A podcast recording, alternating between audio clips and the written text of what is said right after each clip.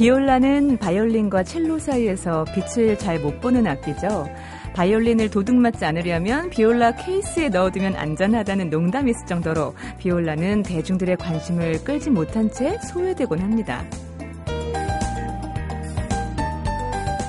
록 음악에도 비올라 같은 악기로 베이스가 있습니다. 화려한 기타 소리와 통쾌한 드럼 소리에 가려져서 도드라지지 않죠. 하지만 실내악에서 풍부하고 균형적인 소리를 내는데 이 비올라가 꼭 필요한 것처럼요. 록 음악에서도 코드 진행을 이끌고 또 멜로디와 리듬의 틈을 메꿔주는 베이스의 역할은 절대적입니다.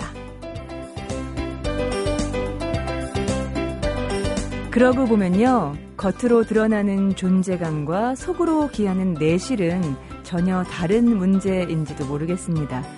자신의 영역에서 빛도 소리도 없이 묵묵히 그리고 성실히 제 몫을 다하는 사람들이 적어도 허상처럼 대접받는 일은 없었으면 하는 바람입니다. 안녕하세요. 소리나는 책 라디오 북클럽 방현주입니다.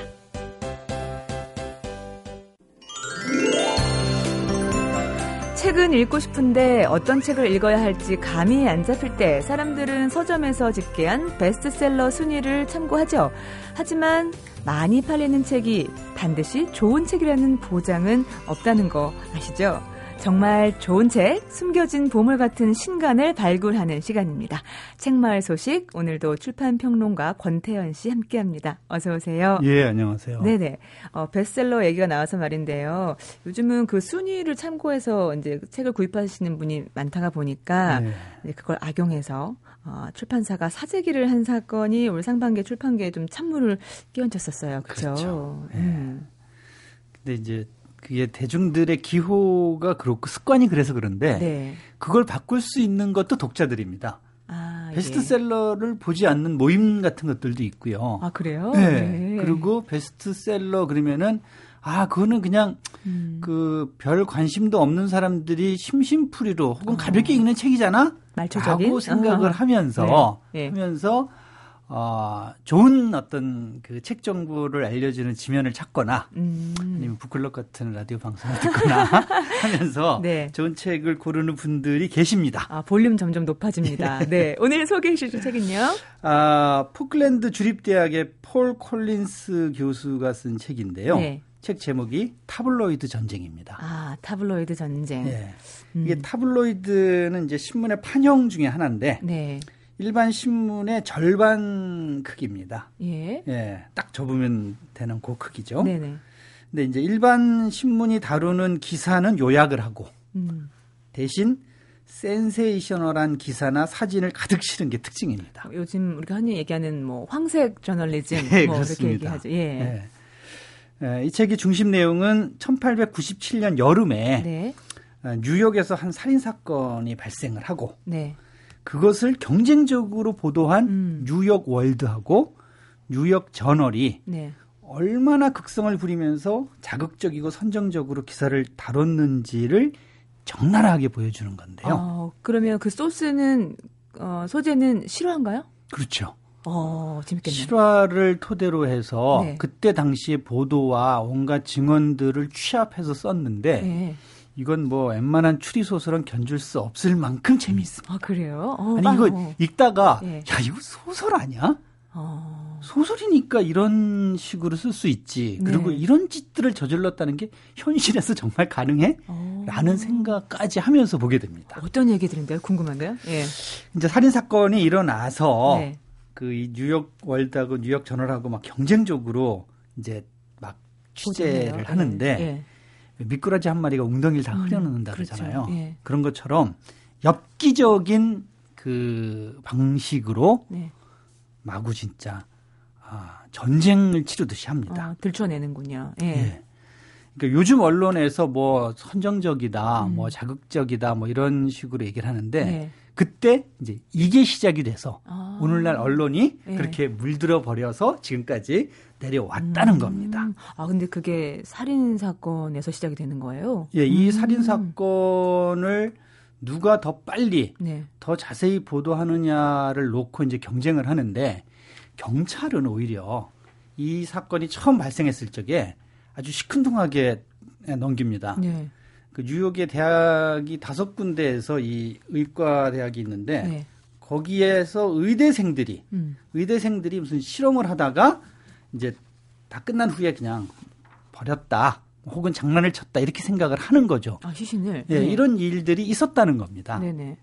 그런데 토막 살인 사건인데 음. 한 곳에서 시신이 발견되고 나서 네. 또 다른 곳에서 발견이 됐는데 같이 맞붙여 놓으니까 딱 맞는 거예요. 어, 예. 그때부터 이제 아, 본격적으로 수사를 하는데 네. 경찰보다 언론이 훨씬 더 빠릅니다. 어.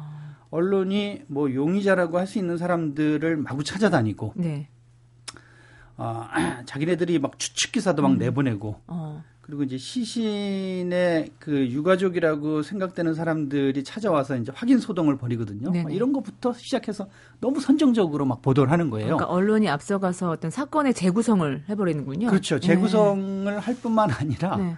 막 추측, 추론, 음. 뭐 그거 너무 발빠르게 진행을 해나가니까 네. 오히려 경찰이 쫓아가는 상황이 돼버리고 네. 그리고 신문에서 하도 자극적인 보도를 하니까 네. 이제 시민들이 온통 관심이 모이는 겁니다. 그래서 뭐 어떤 기자가 용의자로 추측되는 사람 집에 물건 팔러 가는 사람처럼 해하고 아, 가서 예. 들어가서 어, 시신이라고 추정되는 사람 그 남자의 사진을 훔쳐갖고 나오고요. 음, 음. 그러면 이제 다른 경쟁지에서는 아, 술집에 있는 그 사람들을 갖다가 전부 불러 모아서 네. 방수천 시신을 쌌던 방수천을 네. 찍은 걸 가지고 네. 샅샅이 뒤지게 해서 그 용의자의 집을 찾아내고요. 아이고, 예. 네. 네. 그리고 용의자로 지목되는 사건 현장이라고 생각되는 집을 통째로 세를 내버립니다. 뉴욕 네. 저널에서. 네, 네. 그리고 이제 뉴욕 월드 기자들이 접근하지 못하도록 어. 그 주변에 있는 전화선을 다 끊어놔요. 실제로 그랬다는 네, 거잖아요. 실제로. 예. 이거는 무슨 말도 안 되는 짓들이죠. 음. 그리고 이제 그 이 사건에 대해서 실마리를 제공하는 사람들에게 아 이제 500달러의 포상금을 걸겠다라고 네. 이제 뉴욕 월드에서 얘기를 하거든요. 어. 근데 그 뉴욕 월드가 그것을 막 기사화해서 네. 내보내려고 하는 찰나에 네. 이 뉴욕 저널에서 심어놓은 스파이가 음. 그 사실을 전합니다. 아. 그래서 뉴욕 저널에서는 그걸 알고 네. 뉴욕 월드가 그것이 딱 마지막 판이 찍히는 순간 네. 이쪽에서는 천 달러를 주겠다. 예, 예. 이런 식으로 내보내요. 어. 그리고 이제 화가 난 뉴욕 월드에서 뉴욕 저널에 있는 기자를 음. 돈 주고 사오니까 네. 빼가니까 뉴욕 저널에서는 더 많은 돈을 주고 다시 빼가고 음, 음, 음. 뭐 이런 어떤 온갖 말도 안 되는 짓들을 음. 저지르면서 음. 이 사건에 아, 중추적인 역할을 합니다 언론이. 네. 그러면서 나중에 이 사건을 밝혀내기까지 해요. 아, 예. 네. 그 정도 됐는데 여기서 이제 닉 부인이라는 사람이 넥 부인이라는 사람이 네. 아, 죽은 남자와 내연의 관계였습니다. 네.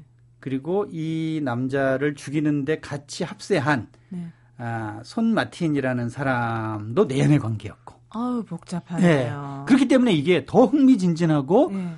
황색 언론으로서 갖출 수 있는 것을 충분히 갖추게 된 아, 거죠. 모든 구성 요소가 다 갖춰진 막장 드라마 네, 같은. 네, 완전 막장 드라마입니다, 진짜 네, 네. 그야말로. 네. 그런데 재밌는 거는 네. 이두 신문의 사주가 네. 어마어마한 영향력을 끼치고 중요한 인물이었다는 겁니다. 음, 당시 사회에. 예. 예. 그 뉴욕 월드의 사주는 네. 그러니까 언론에서 이제 활동을 많이 한 사람들이나 작가들한테 주는 그 권위 있는 상 중에 퓰리처상이라고 아, 퓰리처상 지금까지도 예. 뭐 권위 있는 상이죠. 그 예. 그 뉴욕 월드의 그 당시 사주가 네. 그 유명한 퓰리처입니다. 아 진짜요? 아 퓰리처 다시 봐야겠는데 퓰리처. 예. 그리고 뉴욕 저널의 사주는 아, 영화 시민 케인의 모델이 네. 된 허스트. 아, 예. 예. 근데 더 재밌는 건 뭐냐면은 네네. 이 퓰리처는 자기가 전에 몸담고 있던 신문사를 박차고 나와서 네. 아, 뉴욕 월드를 인수를 합니다. 아. 인수를 하고는 어, 온갖 저속한 방법으로 음. 또 기자들을 마구 몰아치면서 네. 이 판매 부수를 몇십 배를 어, 어. 올리거든요. 네. 그래서 자기가 원래 있던 그 신문사를 말하자면 잡아먹는 아. 그런 식으로 성장을 합니다. 네. 그런데 이 뉴욕 저널의 이 허스트 역시 네. 뉴욕 월드의 퓰리처 밑에 있던 기자였습니다. 어. 근데 이 기자가 퓰리처한테 배운 대로 그대로 네. 나가서 뉴욕 저널을 음... 사고 뉴욕 저널 이 사건으로 네. 뉴욕 저널이 150만 부가 신장하는 음. 대단한 실적을 거두면서 뉴욕 월드를 또 잡아먹습니다. 사실 어, 오늘 이 책 타블로이드 전쟁 이야기를 들으면서 아 이거 영화화하면 재밌겠다는 생각이 들었는데 듣다 보니 퓰리처와 허스트라는 제목으로 영화가 나오면 더 재밌겠네요. 그러니까 허스트에 대해서는 아까 여기 기, 그 저기 그 영화로 만들어진 어떤 부분이 있는데 네네. 이때 다뤄진 것보다 훨씬 더 악랄하고 그래요. 훨씬 더 치졸했다는 오. 거죠. 현실적으로. 또 우리가 몰랐던 일면이네요. 그렇습니다. 네. 그래서 이렇게 어, 이 사람들이 음. 음. 이 사람들이 어, 그런 그 첫 테이프를 끊음으로써 네. 지금 우리는 황색 언론에 휘둘리고 있고 음, 음. 그리고 또 우리가 그것을 재밌어하고 따라가는 동안 네. 이 황석 언론의 영향력은 점점 더 커지고 있다는 걸 피해자들도 엄청나게 예, 늘고 있고요.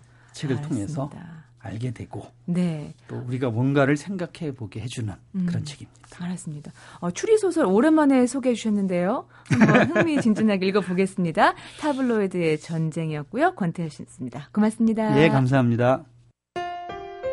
MBC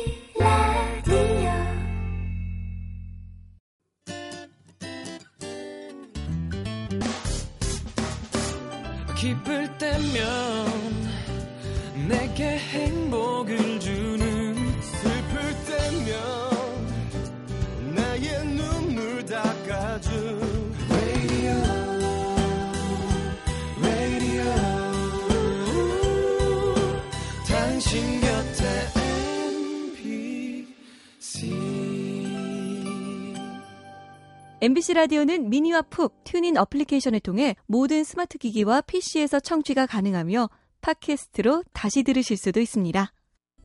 95.9 MBC 라디오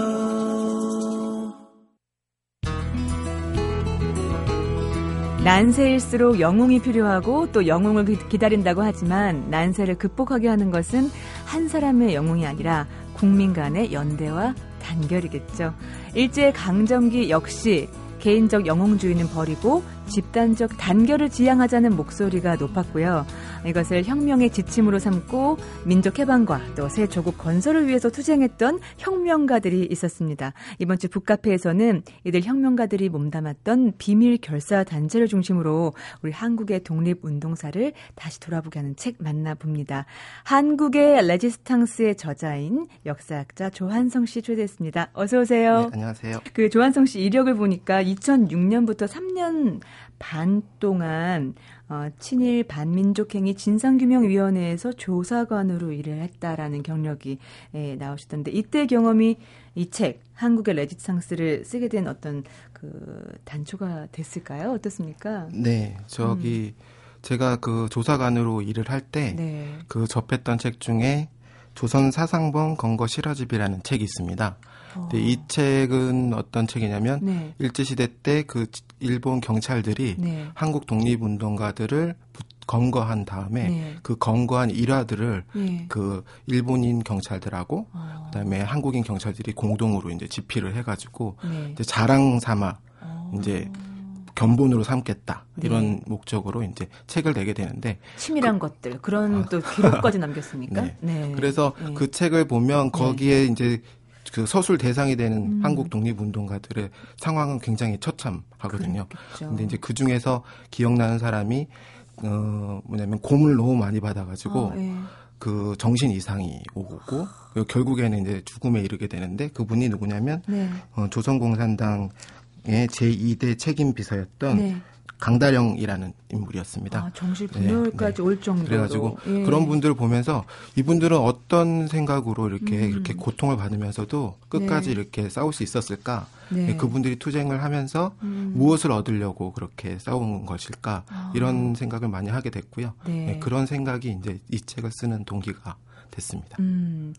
어, 이 책을 보면 어, 친일에 앞장섰던 사람이 있는가 하면 그와는 정반대편에 서서 그 대의를 위해서 목숨을 걸었던 혁명가들을 한국의 레지스탕스라고 네. 이렇게 명명을 했는데 그러니까 우리가 흔히 알고 있는 안창호 신채호, 네. 김구, 여운형 같은 분들 이분들의 개인적 업적뿐만 아니라 이분들이 속해 있는 비밀 결사 단체에 주목을 했다는 것이 어, 큰 차별점인 것 같아요. 네. 어떻게 이 비밀 결사 단체에 주목을 하게 됐나요? 개인보다도. 네.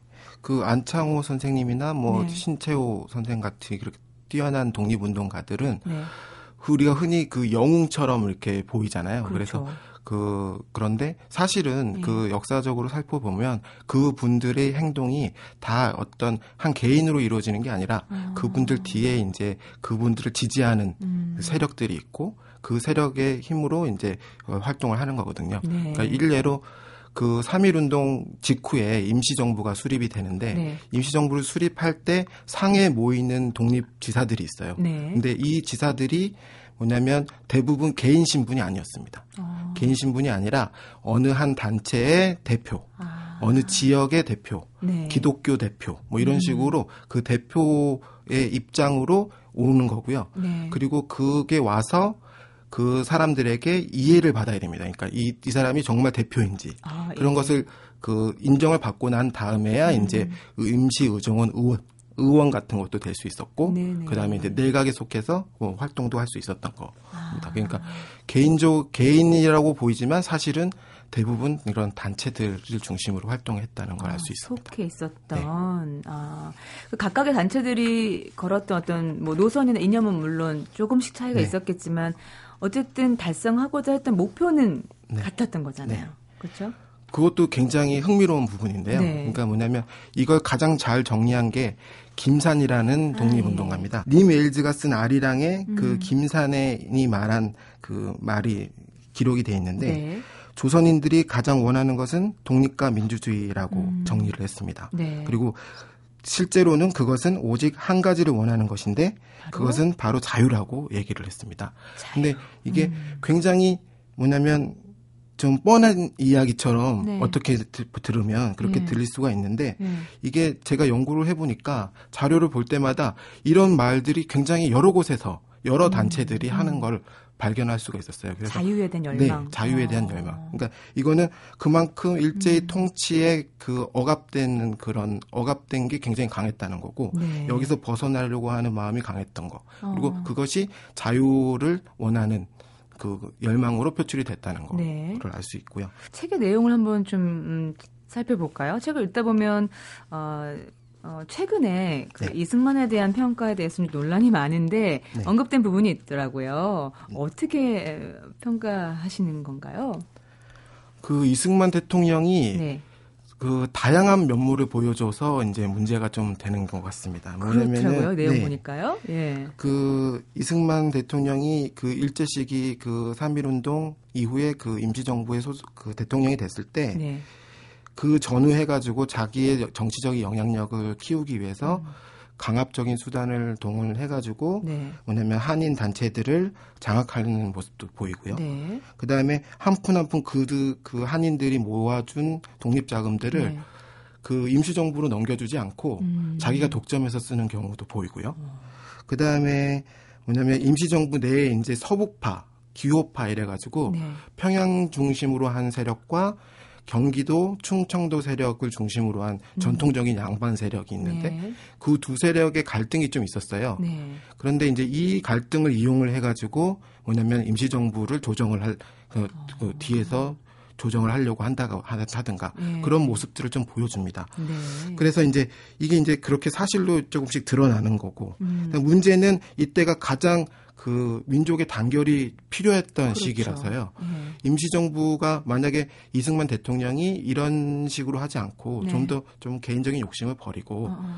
그리고 그렇게 활동을 했었으면 네. 좀더좀 그 임시정부를 중심으로 강력한 독립운동을 할 수 있지 않았을까. 결심력이 그런, 생기지 네, 않았을까. 네, 네. 그런 생각을 좀 해보게 됩니다. 네.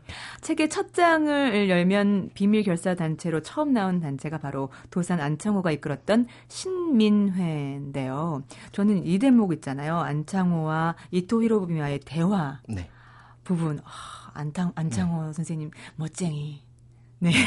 그 이토이 부미를 네. 처음 만났던 게 네. 29살 청년의 네. 안창호인 거잖아요. 네. 근데 이 안창호의 음, 그 기운에 그 노예한 정치가 이토 히로부미가 압도당했다는 느낌이 이 대화록에서 느껴지더라고요. 네. 뭐 물론 이제 우리 쪽 사람이 썼으니까 그 원문을 좀 그런 분위기가 있었을 거라고 아, 생각을 하지만 일단 그 이토 히로부미는 그러니까 자기의 그 동양 평화론을 계속 주장을 해요. 그러니까 뭐냐면 동양 삼국 일본, 조선, 그다음에 청나라, 청나라. 이 세 나라가 연합을 해가지고 그 싸우자. 음. 그 누구를 위해서 싸우 누구를 대항해서 싸우냐면 서양 세력을 대항해서 동양 삼국이 뭉치자. 근데 뭉치자는 게 사실 그 내막은 네. 그러니까 내, 우리 밑으로 들어와 이거잖아요. 그렇죠. 예. 그래서 뭐냐면 그렇게 싸우자. 그리고 같이 하자. 나랑 네. 같이 하자. 이런 식으로 이제 유혹을 하는데 네. 이제 안창호 선생 같은 경우에는 그 우리 손으로 해야 된다. 음. 그런 거를 정말 원한다면 우리 손으로 할 수 있게 해달라고 네. 주장을 하는 거죠. 네네. 그 이후로도 이 안창호의 폭발력을 확인하고 나서 안창호를 네. 일제 그 많은 사람들이 회유하려고 네. 엄청난 노력을 했다고요? 네. 그 민간 청년 내각이라 그래가지고 네.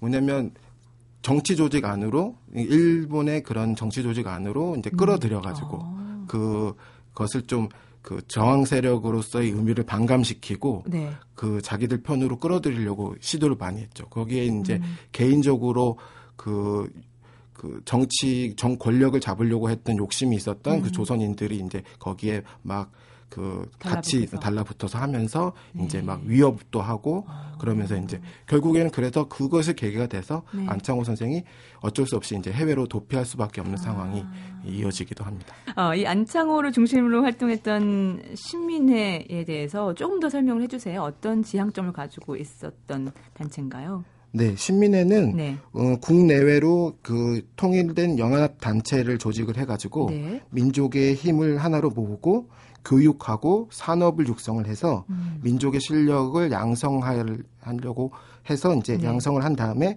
국권을 회복하려고 하는 아. 그런 조직이었습니다. 네네.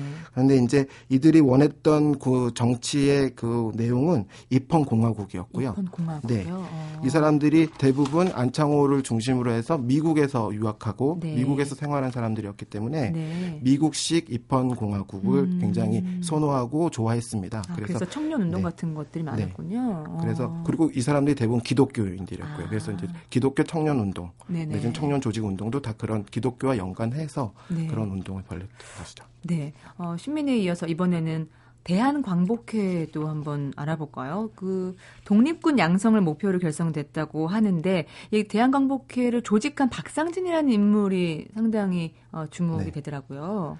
그 대한광복회는 초기 비밀결사에 속하기 때문에 네. 굉장히 다채로운 모습을 보여줍니다. 네. 그러니까 어떻게 보면 굉장히 어설프기도 하고 아, 어떻게 보면 아. 너무 과격해서 네. 뭐냐면은 그 좀 기분이 좀 상할 수도 네. 있을 정도의 그런 부분도 있는데요. 네. 그 박상진 같은 경우에는 전통적인 양반 출신입니다. 아, 양반 네, 가문 음, 출신이고 네. 이 사람이 유교를 어렸을 때부터 교육을 받았고요. 예. 근데 이제 스승님이 굉장히 유명한 분이에요. 그러니까 예. 뭐냐면 십산도 의병을 지휘했던 음. 그 허위라는 분입니다. 아, 네. 그래서 그분 밑에서 그 교육을 받았고요. 음. 유학 교육을 받았고 네. 그리고 사립학교 이분의 추천으로 사립학교들이 여러 군데 생겼는데 그 중에서 양정우숙이라는 신학문을 가리키는 학교에 아. 그 진학을 해가지고 네. 거기서 신학문에도 눈을 뜨게 됩니다. 어 그렇군요. 네. 그리고 이제 1910년도에 판사 임용 시험을 보게 되는데 네. 이게 1910년도 판사 임용 시험이라는 거는 예. 뭐냐면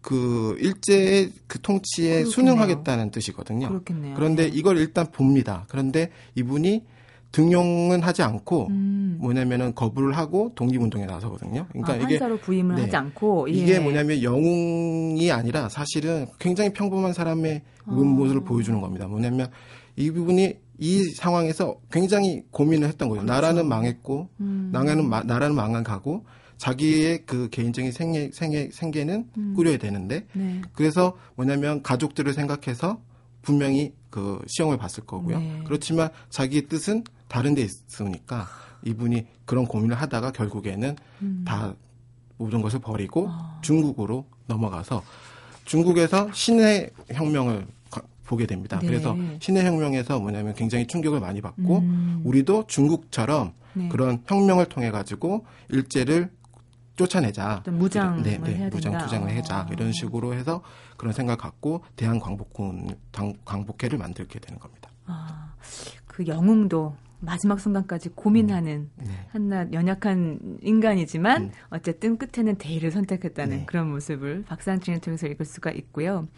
어, 우리에게도 친숙한 인물인 김좌진 장군도 이 대한광복회 출신이라면서요. 네. 네. 주요 활동에는 어떤 것들이 있었나요? 네.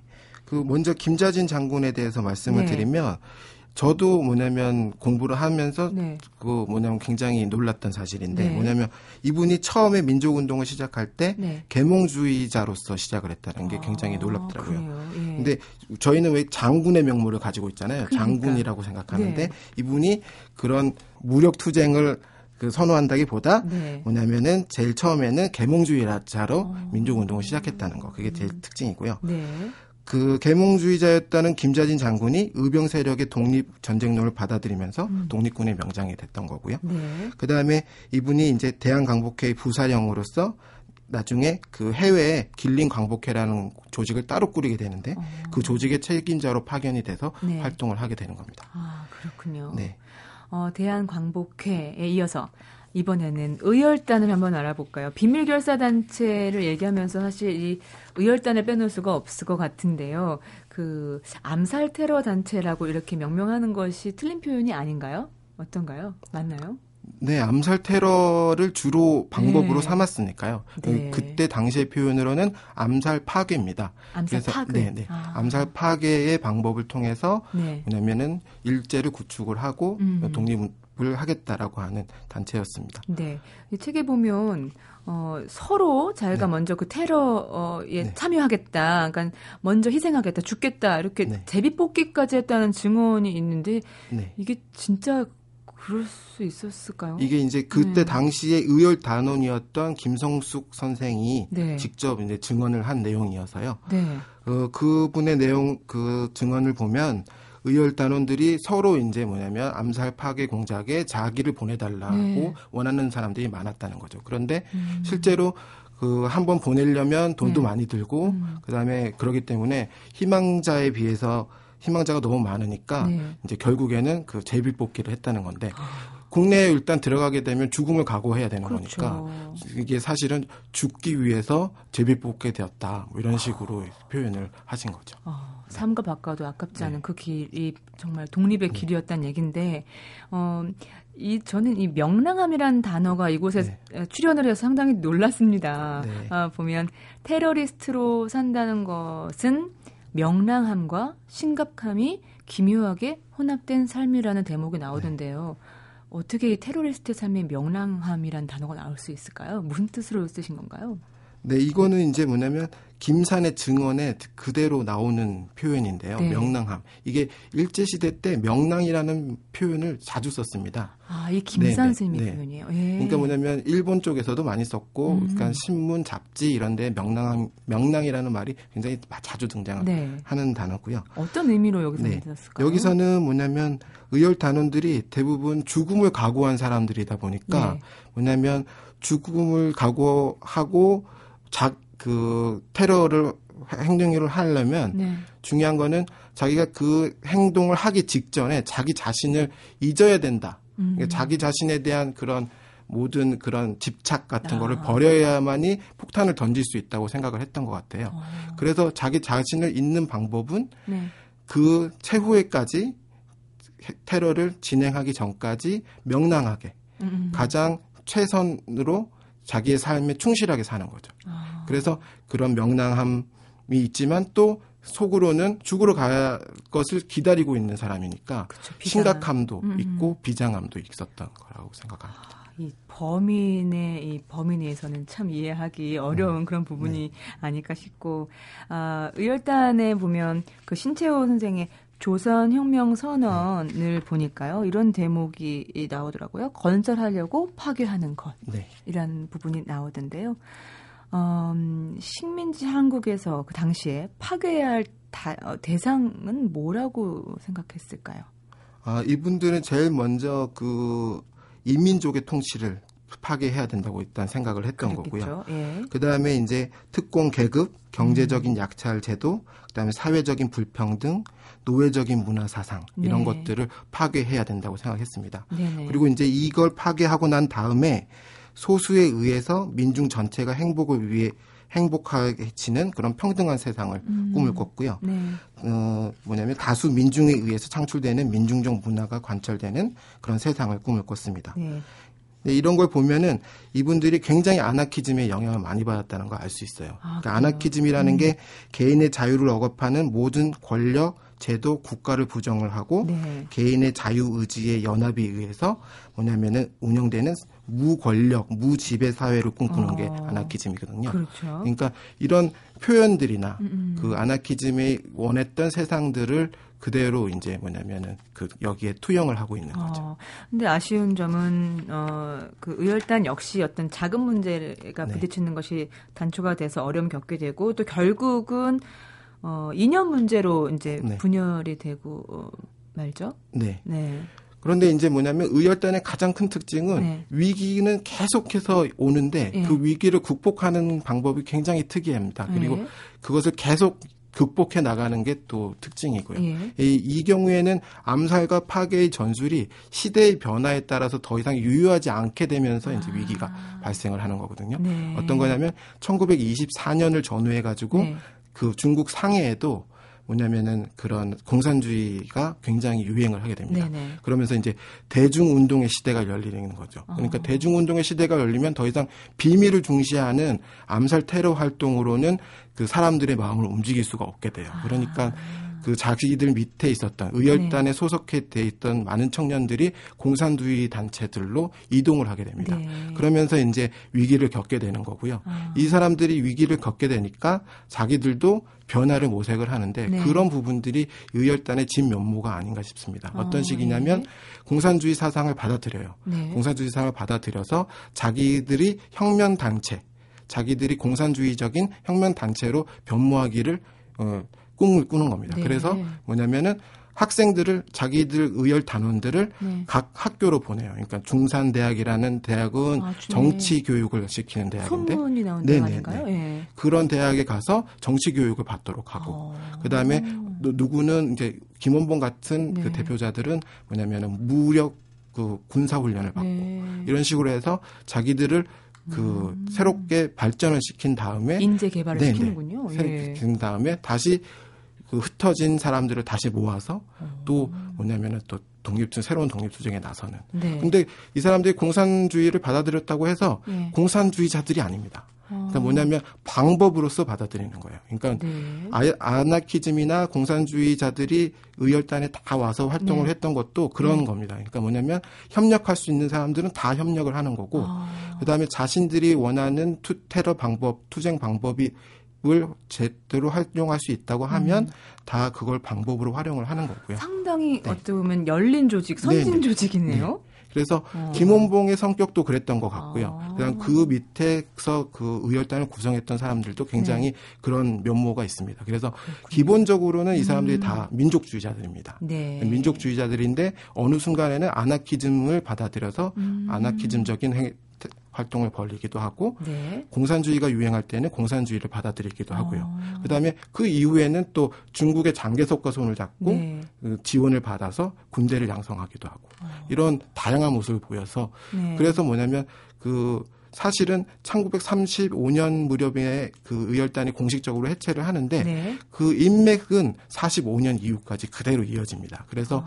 임시정부의 참여해서 임시정부의 임시정부 요인으로서 45년도 해방 이후에 다시 들어오게 되는 거죠. 자, 이번에는 그러면 어, 조선 건국 동맹을 한번 만나볼까요? 어떤 단체입니까?